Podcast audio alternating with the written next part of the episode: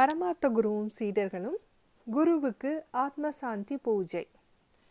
பரமார்த்த குரு இறந்துட்டதுனால அவரது சீடர்களான மட்டி மடையன் மூர்க்கன் மூடன் பேயன் இந்த அஞ்சு பேரும் என்ன செய்கிறதுன்னு தெரியாமல் துக்கமாக இருந்தாங்க. நம்ம குரு இறந்துட்டாரு. நமக்கு வழிகாட்ட அடுத்த குருவை தேர்ந்தெடுக்கணும். அந்த குரு நம்ம பரமார்த்த குரு மாதிரி திறமை மிக்கவராக இருக்கணும் அப்படின்னு பல மாதிரி யோசித்து குழப்பத்தோடு இருந்தாங்க. நம்ம மற்ற இன்னொரு குருவை தேர்ந்தெடுக்கிறதுக்கு முன்னாடி நம்ம இறந்து போன குருவுக்கு பதினாறாவது நாள் ஆத்ம சாந்தி பூஜை பண்ணணும். அதை பண்ணிட்டா நம்மளோட குருவோட ஆத்மாவும் சாந்தி அடையும் அப்படின்னு நினச்சி அதுக்கான ஏற்பாட்டை செய்ய ஆரம்பித்தாங்க அதில் வந்து சீடர்களில் ஒருத்தன் பேயா நீ ஊருக்குள்ளே போய் நான்கு வேதமும் படித்த ஒரு வேதியரை கூட்டிக்கிட்டு வா. அவரோட யோசனையின்படி நம்ம ஆத்மசாந்தி பூஜை பண்ணலாம் அப்படின்னு சொல்லி சொன்னாங்க. பேயனும் சரின்னு சொல்லிட்டு ஊரில் போய் நாராயண சாஸ்திரின்னு ஒருத்தர் இருந்தார். அவர்கிட்ட போய் விவரத்தை சொல்லி அவங்க மடத்துக்கு கூட்டிகிட்டு வந்தோம் நாராயண சாஸ்திரி அஞ்சு பேரையும் கூப்பிட்டு ஆத்மசாந்தி பூஜைக்கு தேவையான சாமான்கள்லாம் எழுதி கொடுத்து வாங்கி வாங்கி வாங்க. வரும்போது ஒரு பத்து பேரை கூட கூட்டிக்கிட்டு வாங்க. அவங்களுக்கு அன்னதானம் கொடுக்கணும் அப்படின்னு சொன்னார். அந்த அஞ்சு பேரும் ஆளுக்கு ஒரு பக்கமாக போய் அவர் கூ அவர் சொல்லி எழுதி கொடுத்த ஜாமானை வாங்கிக்கிட்டு ஆளுக்கு பத்து பேர். மொத்தம் ஐம்பது பேரை கூட்டிக்கிட்டு வந்துட்டாங்க. நம்ம சொன்னது பத்து பேர் தானே? இவங்க ஆளுக்கு பத்து பேரை கூட்டிகிட்டு வந்துட்டாங்களே ஐம்பது பேரை கூட்டிகிட்டு வந்திருக்காங்க. இந்த ஐம்பது பேருக்கு எப்படி இவ்வளோ சாப்பாடை கொடுக்க முடியும்? அப்படின்னு அவர் நாராயண சாஸ்திரி வந்து ரொம்ப அப்படி திகச்சு போய் நின்றுட்டார் அதனால் பேயனை கூப்பிட்டு ஏன்பா நான் சொன்னது பத்து பேர். நான் எழுதி கொடுத்ததும் பத்து பேருக்கான ஜாமான் தான். நீங்கன்னா ஐம்பது பேரை கூட்டிகிட்டு வந்துட்டீங்களே இப்போ என்ன செய்கிறது அப்படின்னு சாஸ்திரி கேட்டார். ஐயா நீங்கள் சொன்னது பத்து பேர் தான். நாங்களும் பத்து பேர் தான் ஆளுக்கு பத்து பேரை கூட்டிகிட்டு வந்திருக்கோம் அப்படின்னு சொன்னாராம். இவங்க கொண்டு வந்த சாமான்லாம் பார்த்தா அது பத்து பேர் சாப்பிட்ற அளவாக தான் இருக்கும்னு பார்த்தா அதை விடவும் கம்மியாக தான் இருந்துச்சு. அதனால் இப்போ என்ன செய்கிறது அப்படின்னு சொல்லிட்டு ஒரு யோசனையில் இருந்தார். அவங்க ஐயா நீங்கள் ஆத்ம சாந்தி பூஜையை நீங்கள் ஆரம்பிங்க அப்படின்னு சொல்லி இந்த சீடர்கள் அஞ்சு பேர் சொன்னாங்க. சாஸ்திரி வந்து முறைப்படி அந்த ஆத்மா சாந்தி பூஜையை முடிச்சிட்டாரு. ஆனால் அன்னதானம் கொடுக்கணுமே. இப்போ பத்து பேருக்கு தான் அன்னம் இருக்குது இதை எப்படி ஐம்பது பேருக்கு கொடுக்கறது? அப்படின்னு யோசனை பண்ணார். அப்போ இதுக்கான யோசனையை வந்து பேயனே சொன்னான். நாம் ஒவ்வொருத்தரும் நம்ம குருவோட பெருமையை பேசினோம்னா சாப்பிட போகிற நேரம் சாப்பிட்றதுக்கான நேரம் அதிகமாயிரும்.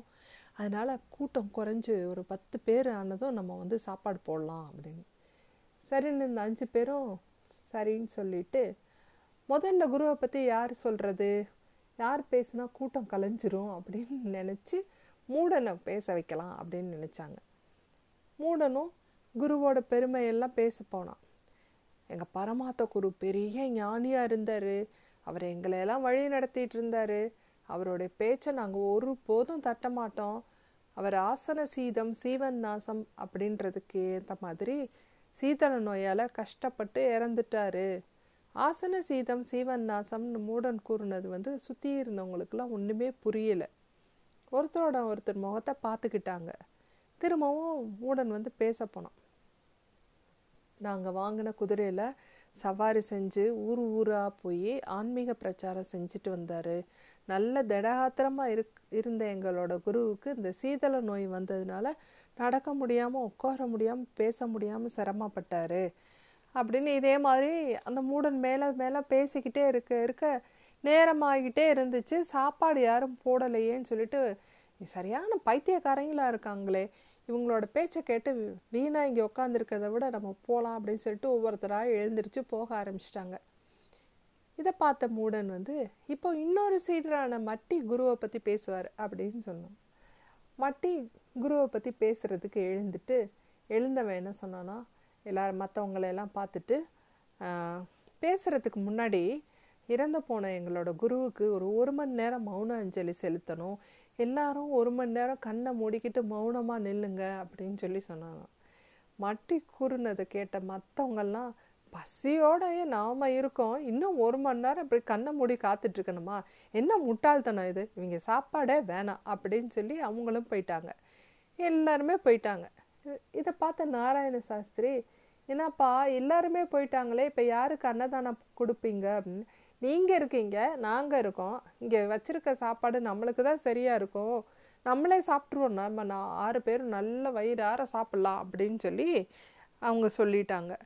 ஐயோ மூளை இல்லாத இவங்களோட நம்பி இவங்க கிட்ட வந்து நம்ம மாட்டிக்கிட்டோமே அப்படின்னு சொல்லி அவர் மனசு கஷ்டப்பட்டுக்கிட்டே சரி அப்படின்னு சொல்லி சாப்பிட்டு அவங்க கொடுத்த காணிக்கையை வாங்கிட்டு போயிட்டாரு. போகும்போது பரமாத்த குருவுக்கு ஆத்ம சாந்தி பரிகாரம் செஞ்சு முடிச்சிட்டீங்க. இனிமே நீங்கள் இன்னொரு குருவை தேடி ஆத்ம ஞானத்தை பெறுங்க அப்படின்னு சொல்லிட்டு அவர் போயிட்டார். ஞான சூன்யமான இவங்களுக்கு யார் குருவாக கிடப்பாங்க அப்படின்னு நினச்சிக்கிட்டே அவர் போயிட்டார்.